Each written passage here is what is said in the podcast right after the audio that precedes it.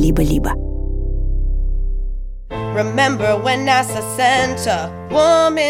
Помните, когда НАСА отправила женщину в космос всего на 6 дней? Ей дали 100 тампонов.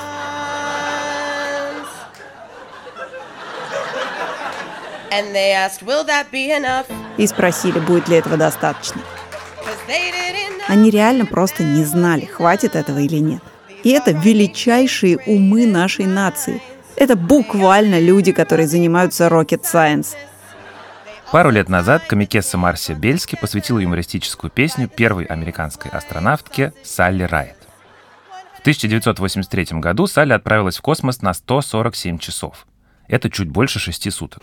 Ей нужно было запустить два спутника и поставить несколько фармакологических экспериментов в лаборатории шаттла. До Салли в космосе уже были две женщины из СССР – Валентина Терешкова и Светлана Савицкая. Но для США это был первый женский запуск, и в НАСА к нему готовились серьезно. В своем интервью для архива устной истории НАСА Салли Райт вспоминала. Они знали, что мужчине может понадобиться набор для бритья, но не представляли, что должна взять с собой женщина. Я помню, как инженеры пытались решить, сколько тампонов мне нужно на неделю, и уточнили. А 100 – это нормально? Думаю, вы почувствовали абсурд ситуации. Но на всякий случай уточню. 100 – это многовато. Конечно, тут все индивидуально, но если предположить, что в среднем менструация длится 5-7 дней, а тампоны лучше менять каждые 3-6 часов в первые дни и чуть реже в последующие, Думаю, 20, ну или с запасом 30 было бы достаточно. И это если опустить тот факт, что инженеры НАСА вообще не были уверены, что менструация у Салли Райт придется на даты полета. В общем, песня, которую сочинила Марсия Бельски, быстро завирусилась в ТикТоке и на Ютубе. Но, если честно, я не уверен, чего в ней больше – смешного или печального. Конечно, менструация не болезнь, а инженеры НАСА не врачи, хотя и врачи в управлении тоже должны быть. Но то, что о женской физиологии долгое время было известно очень мало, причем даже ученым и врачам, это медицинский факт. Достаточно сказать, что о строении клитора, довольно большого органа, человечество узнало только в 1998 году. А вот еще одна космическая параллель. Она, кстати, уже звучала в первом сезоне нашего подкаста в выпуске про историю экстракорпорального оплодотворения. Только представьте, мы не знали, когда наступает овуляция, а в это время человек уже ступил на Луну. Это физиолог Роберт Эдвардс, один из авторов методики ЭКО. В своем интервью он вспоминает, как в 1969 году увидел в новостях высадку американского астронавта Нила Армстронга на Луну.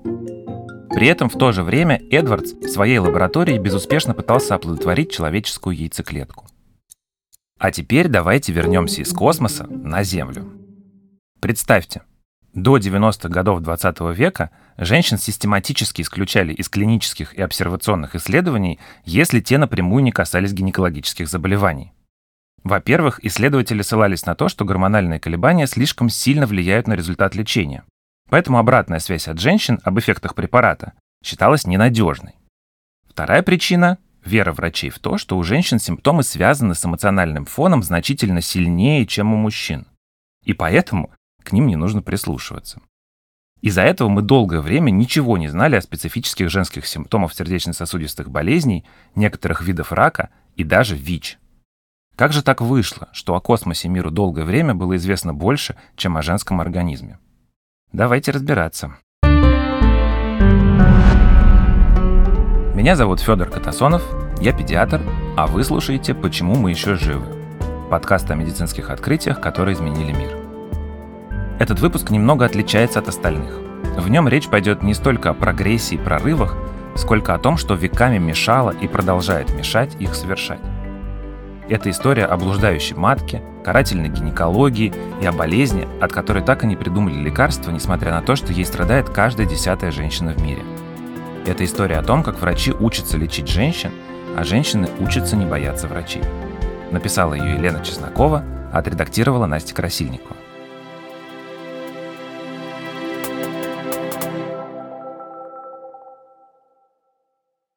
Наш партнер, онлайн-магазин «Самокат», выпускает собственные средства бытовой химии. Они концентрированные, поэтому их хватает надолго. А еще у них экологичный состав. без фосфатов и хлора. У самоката можно заказать эко-средства – пенку для посуды, очиститель для поверхности и средства для мытья полов. Эко-средства помогают сократить использование пластика и работают даже в холодной воде. Заказать экологичную бытовую химию можно в приложении самоката. Для наших слушателей первый заказ в самокате будет на 20% дешевле, а те, кто уже делал заказ в приложении, могут купить товары торговой марки «Самокат» с 10% скидкой. Промокод и подробности в описании эпизода. Have a look around the room and Оглянитесь вокруг и насчитайте 10 женщин. Или подумайте о 10 женщинах, которых вы знаете. Что если я скажу вам, что почти со стопроцентной вероятностью минимум одна из них живет с болезнью? Болезнью, у которой неизвестны ни причины, ни способы лечения. А чтобы ее диагностировать, пациентке требуется в среднем 8 докторов и 10 лет безуспешных обследований. Только в США бремя этой болезни для экономики 119 миллиардов долларов в год. Это потери зарплат, потери продуктивности и ассоциированные с ними медицинские расходы. Это, вероятно, самая распространенная и самая разрушительная болезнь на планете, про которую большинство людей никогда не слышали. Итак, вы спросите, что это за болезнь? Эндометриоз. Эндо что? Exactly. Именно так. Вы слышите голос Шеннон Кон, юристки, фем-активистки и документалистки. В 2017 году она выступила на конференции TED Talk с историей своей болезни. Шеннон росла счастливой, здоровой девочкой. Она рассказывает, что у нее были хорошие оценки, и она обожала заниматься спортом. Но все изменилось, когда ей исполнилось 16, и у нее случилась первая менструация. С тех пор каждый месяц жизнь Шеннон на несколько дней превращалась в ад. Это не была боль типа, ну, прими ибупрофен, полежи, отдохни, и все пройдет. Нет, это была боль, которая буквально сбивает тебя с ног и укладывает на холодный пол в ванной приливы жара сменялись холодным потом. Разумеется, я обратилась к нашему семейному доктору. Она уверяла меня, что боль во время месячных – нормальная часть жизни любой женщины. А еще предположила, что, возможно, у меня просто проблемы с болевым порогом. Ну или, может, я просто пытаюсь привлечь к себе внимание. Надо сказать, что в 16 лет я знала много способов привлечь к себе внимание. И жалобы на боль точно не были одним из них. В общем, по несколько дней каждый месяц я закидывалась болеутоляющими и пыталась продолжать жить. Просто представьте, я выстраивала расписание экзаменов и работы вокруг того, в какие дни мне будет больнее всего. Дальше к невыносимой тазовой боли стали добавляться другие симптомы. Частая тошнота, вздутие живота, постоянная усталость. Шеннон посчитала, что за 13 лет сменила 17 врачей, которые отправляли ее на бесконечное количество обследований. Она сдавала анализы крови, ей делали МРТ, компьютерную томографию, колоноскопию, эндоскопию, но все тесты показали, что она здорова. Все это продолжалось до тех пор, пока Шеннон не поступила в киношколу при Нью-Йоркском университете, и не попала на осмотр к университетскому гинекологу. Врач внимательно выслушала ее и сказала, что, скорее всего, у девушки эндометриоз. Шеннон услышала это слово впервые за 13 лет походов по врачам. Эндометриоз — это заболевание, когда клетки эндометрия, которые должны быть внутри матки, то есть эндометрий — это внутренняя выстилка матки, она, собственно, менструирует. Когда эндометрий понимает, что он здесь не нужен, он менструирует и выходит вместе с менструальной кровью. Объясняет акушер-гинеколог Анна Барковская. Вот эти клетки, они могут попасть куда угодно. И вот, собственно говоря, в чем схожесть с онкологическими заболеваниями? Этот эндометрий, он может метастазировать, то есть попадать в другие ткани и приживаться там, что самое интересное. То есть когда ткань попадает в другую ткань, это очень частая история в организме, и довольно часто эта история проходит незаметно. А здесь суть именно в том, что эта ткань не только попадает в другую ткань, но еще и приживается там. Иногда, впрочем, эндометрий доставляет проблемы, даже будучи в матке. Существуют случаи эндометриоза, когда клетки эндометрия прорастают в мышечную ткань тела и шейки матки. И это чревато болями и слишком мобильными месячными. А теперь представьте себе. В организме каждой десятой женщины есть атипично расположенная ткань, которая обильно кровоточит каждый месяц, когда меняется гормональный фон. Причем этот тонкий слой клеток практически невозможно разглядеть на УЗИ или МРТ. В случае Шеннон эндометрий проник в ее кишечник, левый яичник и уретру, то есть мочеиспускательный канал.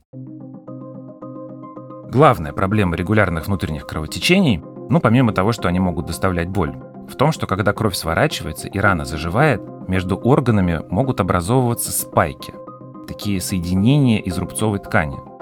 Это может вести к разным последствиям. И одно из самых страшных – бесплодие. От 30 до 50% женщин с эндометриозом не могут иметь детей.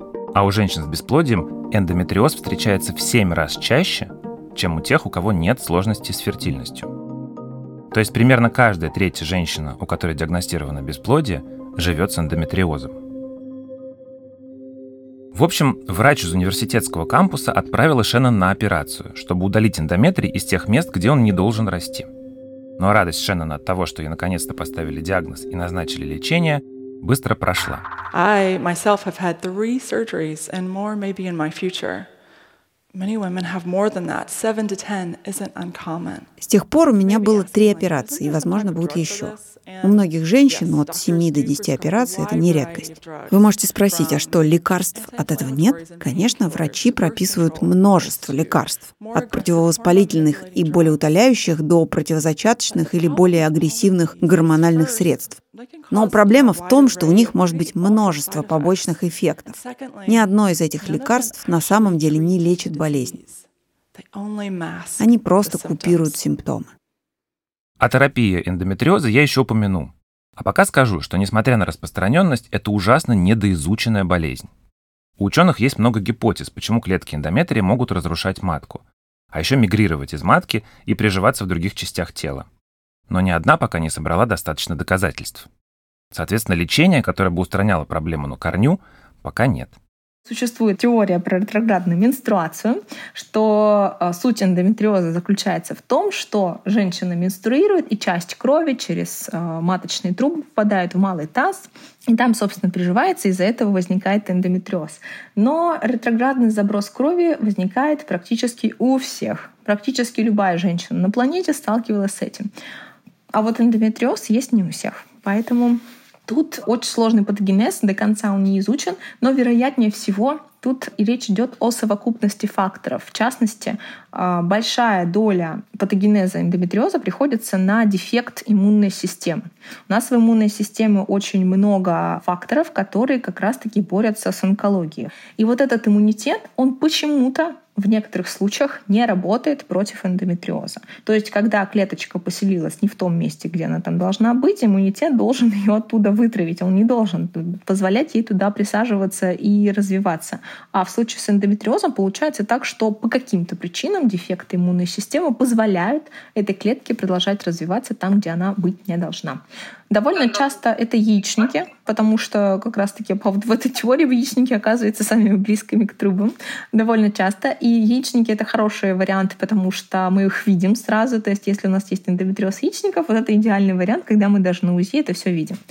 А, часто это связки матки, на стенке брюшины это все может быть. А, да и, в принципе, а, случаи эндометриоза описаны вообще где угодно. В диафрагме, довольно, кстати, нетривиальная история, довольно, не сказать, чтобы часто, но пульмонологи знают, что такое существует, и, в принципе, периодически с этим сталкиваются в головном мозге, то есть где угодно вообще, в пупке. Да, вы не ослышались. Эндометрий, правда, конечно, в очень редких случаях, может оказаться в мозге. А еще известны истории болезни, когда эта ткань находилась в слезных железах. У таких женщин буквально идет кровь из глаз. Это состояние называется гемолакрия. Собственно, то, каким разным бывает эндометриоз и какие разные симптомы он может вызывать, главная причина, по которой болезнь так долго и трудно диагностируют. У одной женщины могут быть болезненные месячные, у другой проблемы с мочеиспусканием или боль в животе, у третьей боль во время секса, у четвертой все вместе. Но давайте я немного снижу градус паники. Бывает и так, что эндометриоз вообще никак себя не проявляет. Ну или симптомы выражены очень слабо. Есть э, очень большая разница между заболеванием фактом его наличия и тем, как его человек переживает, его эмоциональным опытом. И если я, как врач, не могу повлиять на то, возникнет у тебя заболевание или нет, я могу повлиять на то, как ты это будешь переживать, на твой эмоциональный опыт. И, собственно, именно в нем, скорее всего, и будет видеть пациент э, качество моего лечения, качество оказания моей помощи. Именно в том, что я ему рассказала про то, как переживать этот опыт, э, страшно это, не страшно, каким последствиям это приведет или не приведет. Когда ты говоришь женщине про эндометриоз, эндометриоз, она лезет в Google и понимает, что там ад.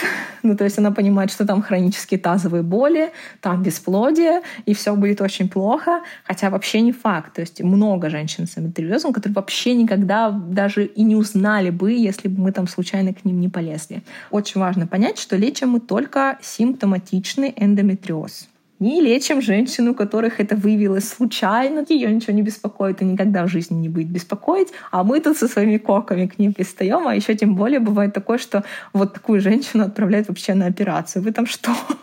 Нельзя этого делать, не надо этого делать. В своем выступлении Шеннон Кон говорит, что если все люди с эндометриозом образуют собственную страну, то она будет восьмая по населению в мире. Больше, чем Япония или Мексика. При этом далеко не все врачи знают о существовании этой болезни. И даже те, кто знает, не всегда умеют корректно купировать симптомы. А еще в среде гинекологов эндометриоз иногда называют болезнью карьеристок и диагнозом, от которого страдают молодые бездетные женщины с высоким уровнем дохода и образования. Все просто. Во время беременности и части периода лактации менструации не бывает. А значит, эндометрий не кровоточит и не беспокоит. Отсюда фразу, которую раз в жизни слышала, наверное, каждая российская женщина на приеме у гинеколога – родишь и все пройдет. К сожалению или к счастью, это неправда, потому что эндометриоз может рецидивировать даже после родов. Так почему же врачи так говорят? И откуда вообще взялись все наши знания и заблуждения об эндометриозе? Гиппократ, Асклепий, Авиценна, Гален, Парацельс, Визалий, Амбруаз Паре, Боткин, Пирогов – что объединяет всех этих великих врачей, которых мы не раз упоминали в этом подкасте? Да, все они мужчины. Разумеется, талант и тем более квалификация медика не зависит ни от биологического пола, ни от гендера. Но дело в том, что медицина как социальный институт и профессиональная сфера тысячелетиями формировалась в патриархальной культуре. Возьмем, к примеру, Древнюю Грецию. Гражданином, который полноценно участвует в демократической жизни полиса, мог считаться только свободный мужчина. А главной функцией женщины было деторождение и работа по дому. Споры с мужем, мягко говоря, не приветствовались. Представления о женском здоровье строились вокруг этого конструкта. Здоровая жена – это та, что может иметь детей, и та, у которой кроткий компромиссный характер. Но если у женщины возникали проблемы с фертильностью или с покладистостью, да и вообще с чем угодно. Во всем обвиняли матку. Из-за недостатка анатомических знаний и отсутствия личного опыта менструации и родов, античные врачи верили, что матка – что-то вроде живого организма собственной волей, который живет внутри женщины и заставляет ее вести себя тем или иным образом. Считалось, что матка может блуждать по телу, и когда она это делает, женщина страдает от разных симптомов в диапазоне от боли в тазу до удушья и припадков. Лечить это все предлагалось спринцеваниями, примочками из меда и дегтя, травами или окуриваниями. Но главным лекарством, по мнению Гиппократа и его современников, были добросовестное исполнение супружеского долга, беременность и роды. А вот цитата уже из средневекового источника, трактата, который в XIII веке написал немецкий католический епископ Альберт Великий. Называется произведение «О женских секретах». Женщины чудовищны. Их немощь побуждает их греховным поступкам. Менструация – это корень их зла. Менструирующая женщина способна травить животных одним взглядом, заражать детей в колыбелях, загрязнять чистые зеркала своим мерзким отражением, а также вызывать проказу и рак у мужчин –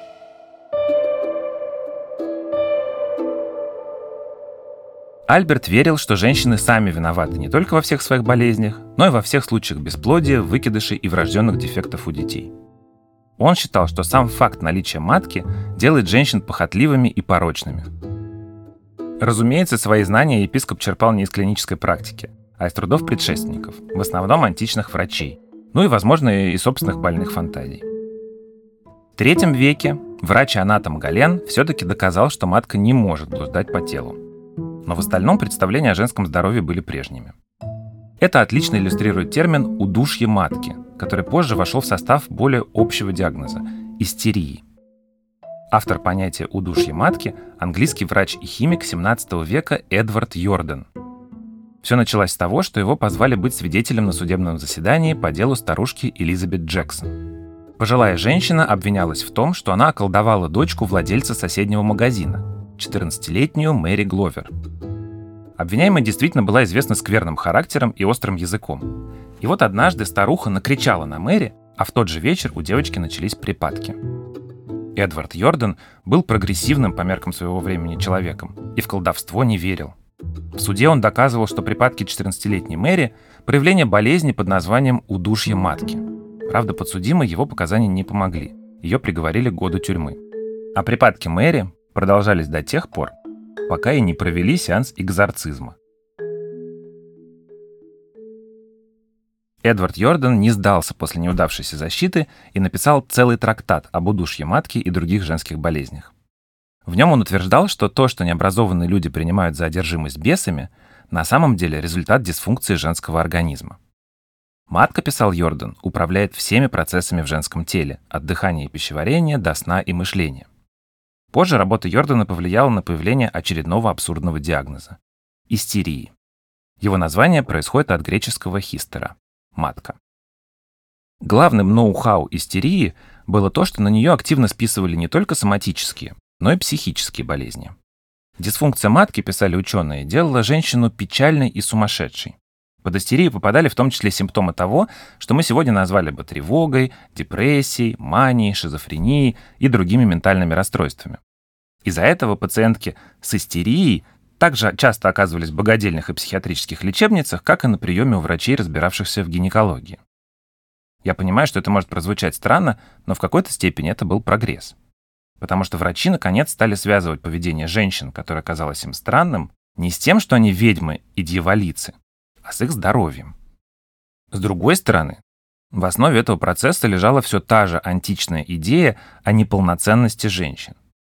Считалось, что их тела, в отличие от мужских, от природы дефективны и слабы, что женщины не умеют справляться с волей матки и контролировать свои эмоции. Ну а лучшим лекарством от всех женских болезней считался регулярный секс и роды. То есть буквально «родишь, и все пройдет». Мы попросили гинеколога Анну Барковскую прокомментировать это с точки зрения современной доказательной медицины. Есть такое понятие, как секс для здоровья, вот это вот все. Нет, у нас такого понятия нет. Если по каким-то причинам у женщины отсутствует половая жизнь, то никакие риски у нее не растут. Правда, с беременностью и родами все чуть сложнее. Мы должны помнить, конечно же, никто тут природу не обманет, что беременность и лактация — это более физиологические состояния, нежели менструация. Поэтому часть наших патологий, с которыми мы сейчас в 21 веке работаем, она как раз связана с тем, что женщина бесконечно менструирует. По идее, она там в какие-нибудь 13 лет должна там первый раз заменструировать, сразу забеременеть, там несколько лет кормить ребенка, быть лактационной минореей, потом чуть-чуть поменструировать, потом снова забеременеть. И действительно, наличие беременности и лактации ну, тут больше беременности. Про лактацию мы так чисто по приколу добавляем ее, потому что ее наличие или отсутствие не так сильно влияет. Действительно, это является одним из э, факторов снижения рисков. То есть есть достаточно много патологий. Когда мы говорим о том, что у женщины никогда не было беременности, мы говорим, ну, у вас риски, значит, по этим патологиям выше.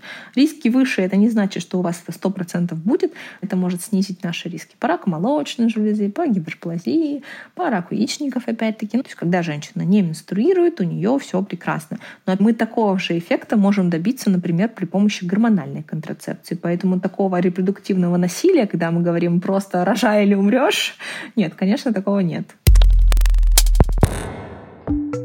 Друзья, у Либо-Либо есть подписка, но, возможно, вы не знаете, что первые две недели и только в Apple подкастах можно совершенно бесплатно слушать бонусные эпизоды ваших любимых подкастов и подкаст-студия со всеми секретами о нашей работе.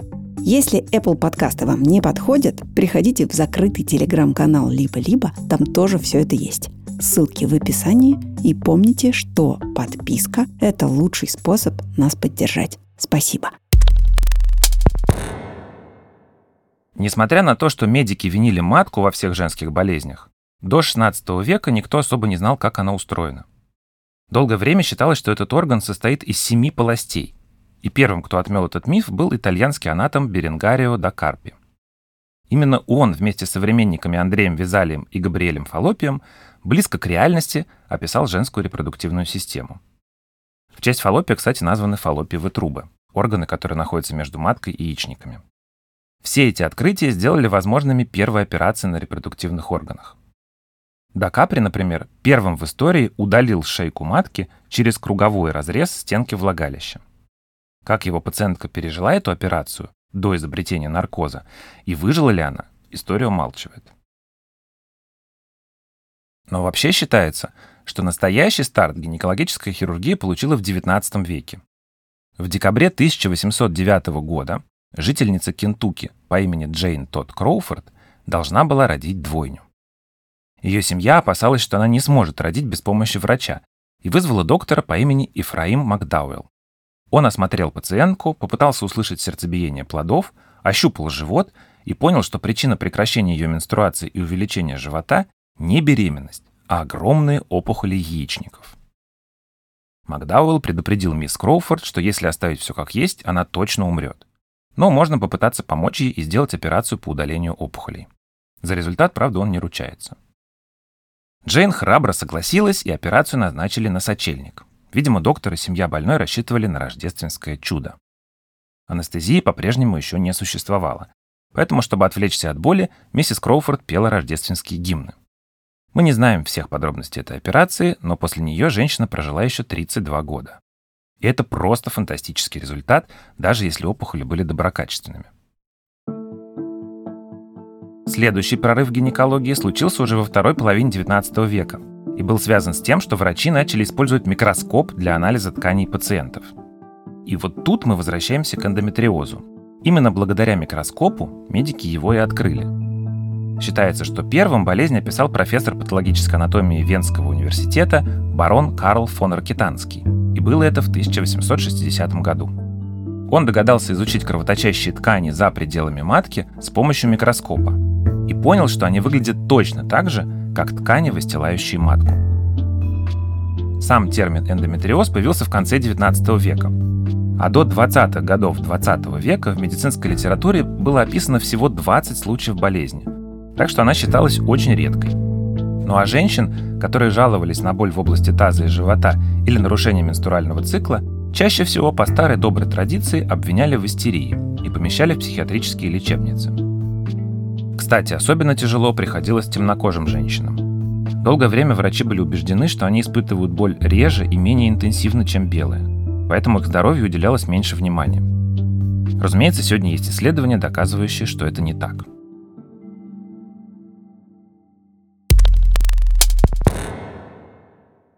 Крест на концепции истерии поставило развитие психиатрии.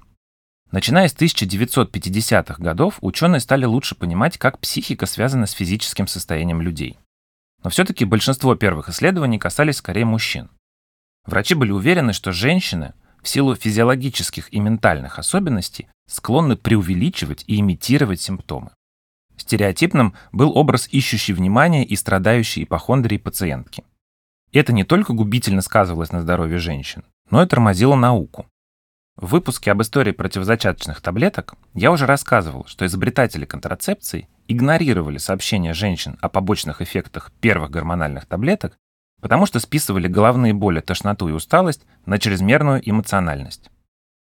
Из-за этого первые оральные контрацептивы содержали слишком много гормонов, что приводило к тромбозам, инсультам и смертям. Удивительно, но настороженное отношение врачей к женским симптомам сохраняется до сих пор. Например, согласно недавнему исследованию, опубликованному в The Journal of Law, Medicine and Ethics, если мужчины в отделении неотложной помощи в среднем ждут 49 минут, чтобы получить лекарство от боли в животе, то женщины в среднем 65 минут. А еще по статистике женщинам чаще предлагают успокоительные при тех же симптомах, с которыми мужчины получают обезболивающие. Это подтверждает и опыт Шеннон Кон. Для женщин с эндометриозом все это не новость, потому что нам постоянно говорят, что мы слишком сильно реагируем или что мы ипохондрики, не можем без таблеток. Или, что самое неприятное, просто истерим. Неужели эмоции действительно так сильно влияют на женское здоровье? Тут бы я не выделяла женщин как отдельную какую-то несостоятельную группу людей, потому что то же самое актуально будет и для мужчин. Во-первых, а, мы всегда говорим о том, что стресс, психоэмоциональная нагрузка даже я бы именно сказала психоэмоциональная нагрузка, потому что слово стресс — это вообще-то не что-то плохое. То есть с точки зрения организма стресс — это вообще-то что-то, может быть, связанное с позитивным контекстом тоже. Поэтому здесь мы говорим именно о психоэмоциональной нагрузке, о дистрессе, который человек в связи с этим испытывает. То есть, ну, грубо говоря, когда человеку плохо.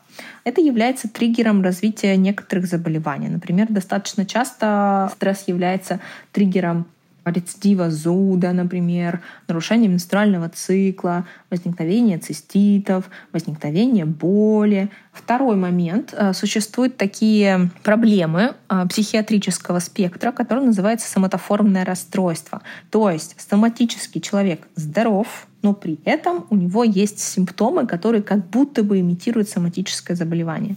Это область психиатрии, я туда лезть не буду, но такое существует. Это довольно часто как раз хроническая тазовая боль, а, зуд вульвы, боль вульвы и циститы туда очень часто находятся. Вот это очень психозависимые части тела.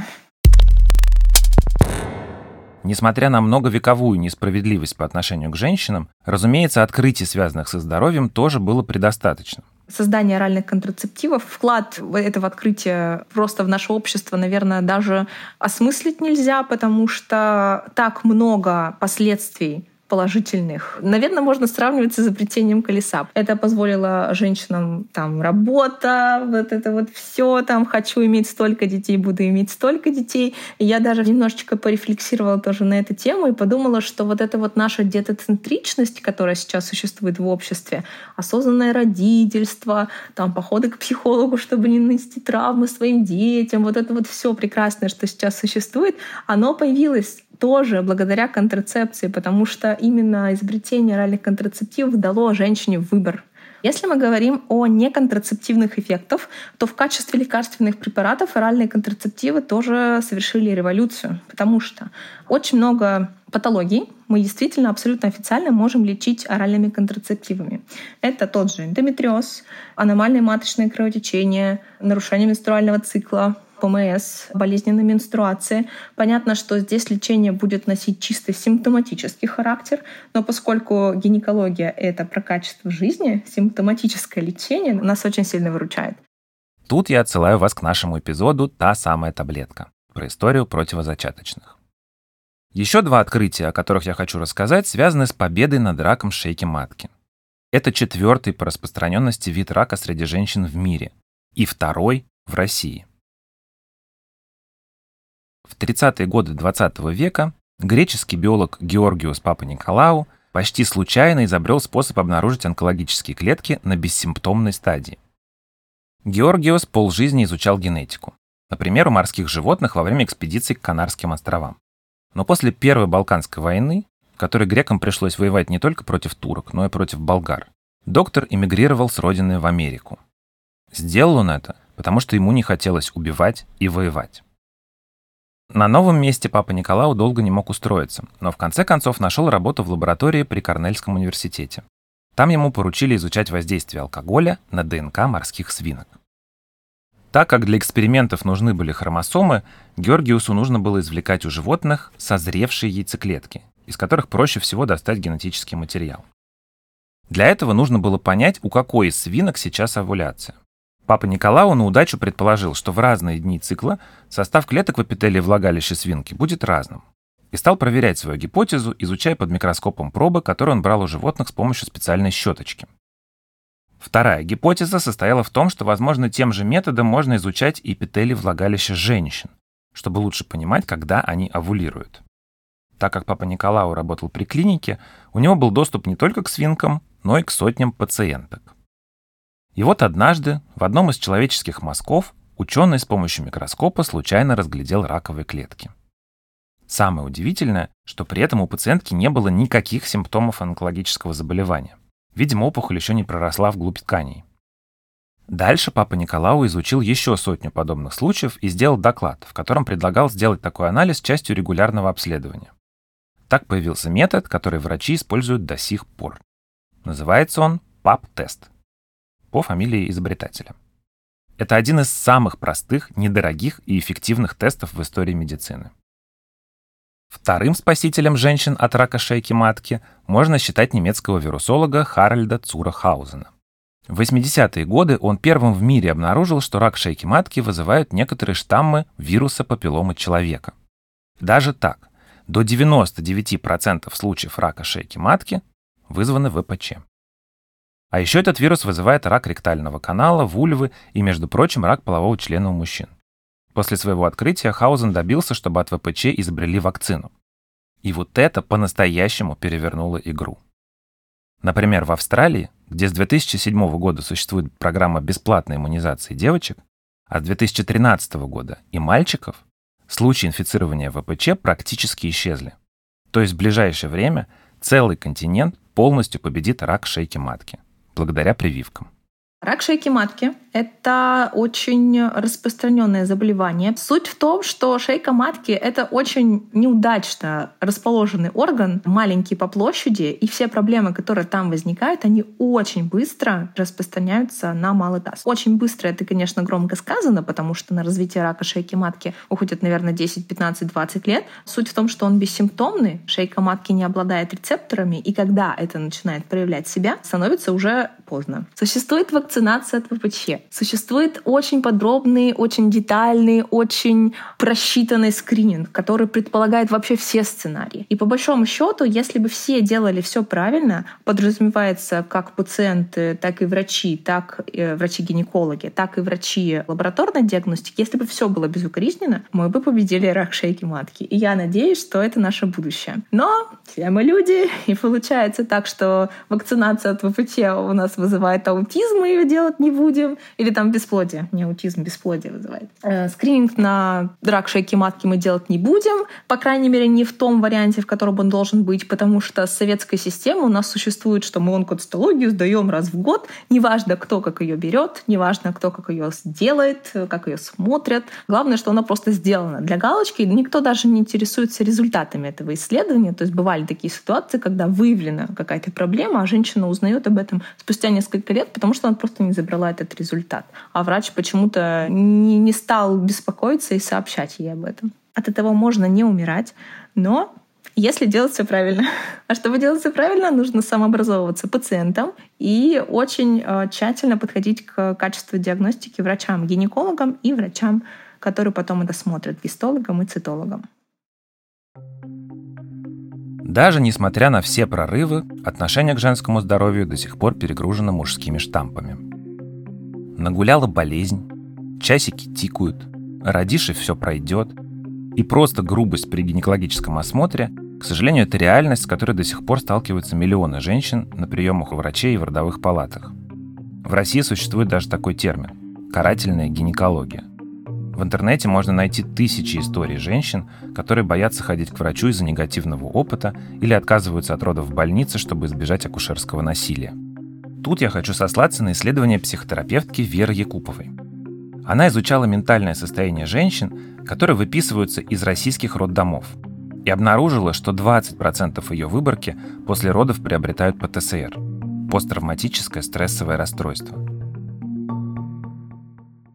у самих врачей есть разные точки зрения по поводу истоков карательной гинекологии. Вероятнее всего, у этого явления есть три причины, и они довольно разные. Самое первое и основное, что приходит в голову, это вина патерналистического подхода. Дело в том, что есть несколько моделей взаимодействия между врачом и пациентом. И один из них предполагает, что врач как будто бы выступает в роли родителя, а пациент, соответственно, в роли ребенка. Врач указывает, что делать, а пациент подчиняется. Если мы переносим опять-таки это на модель карательной гинекологии, то получается, что если ты условно хорошая девочка, не жила половой жизнью там, до вступления в брак, послушно родила в какие-нибудь 20 лет, и прекрасно все у тебя, никаких проблем, то ты будешь любимым пациентом гинеколога, потому что ты условно хорошая девочка, и к тебе вопросов не будет.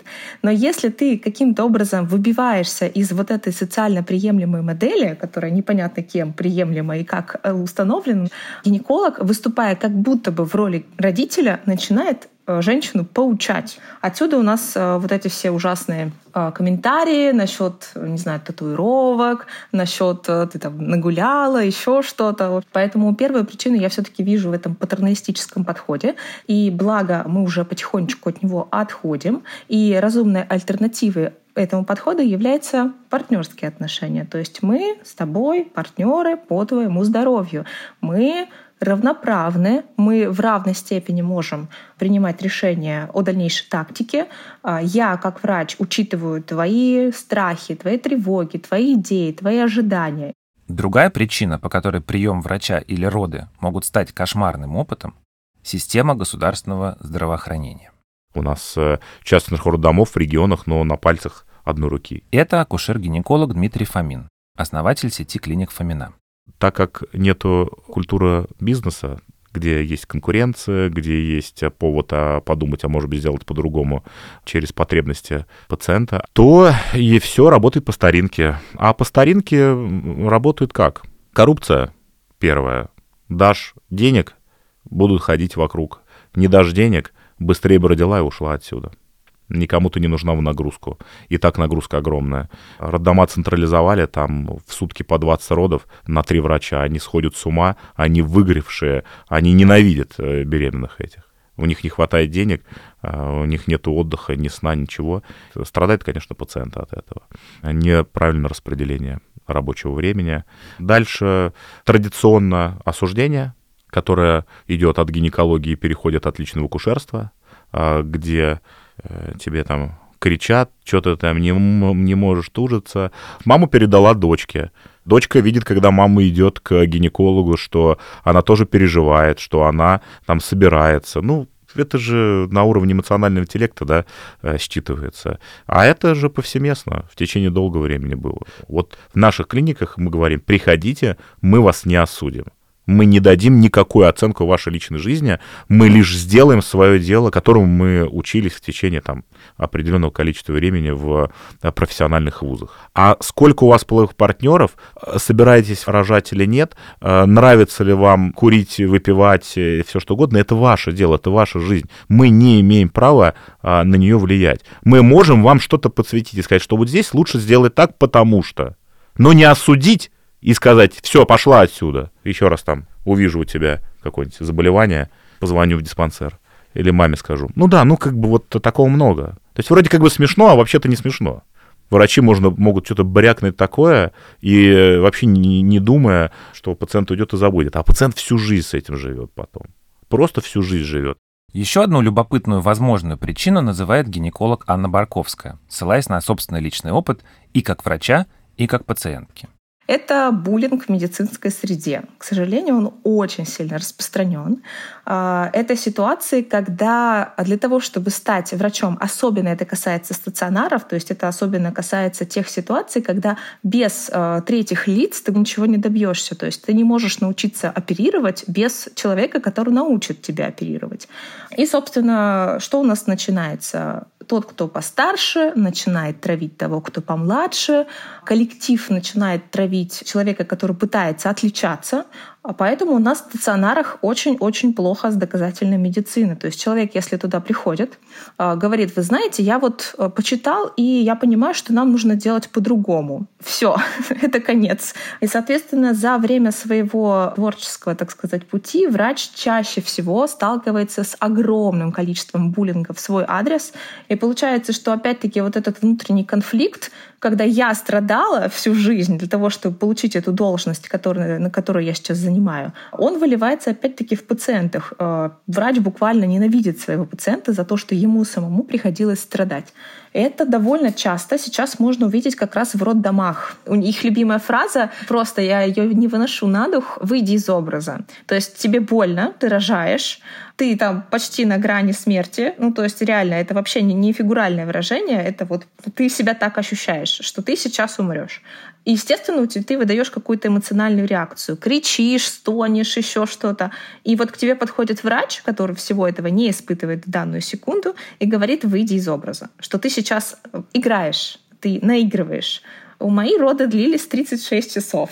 И вот мне это сказали где-то на 32-м часу моих страданий. я думала, что умру, реально. И мне вот тут такое заявляют. Просто я хотела плюнуть этому человеку в лицо, несмотря на то, что он реально спас мою жизнь. На мой личный взгляд, главная причина — это все-таки выгорание, которое оборачивается обесчеловечиванием.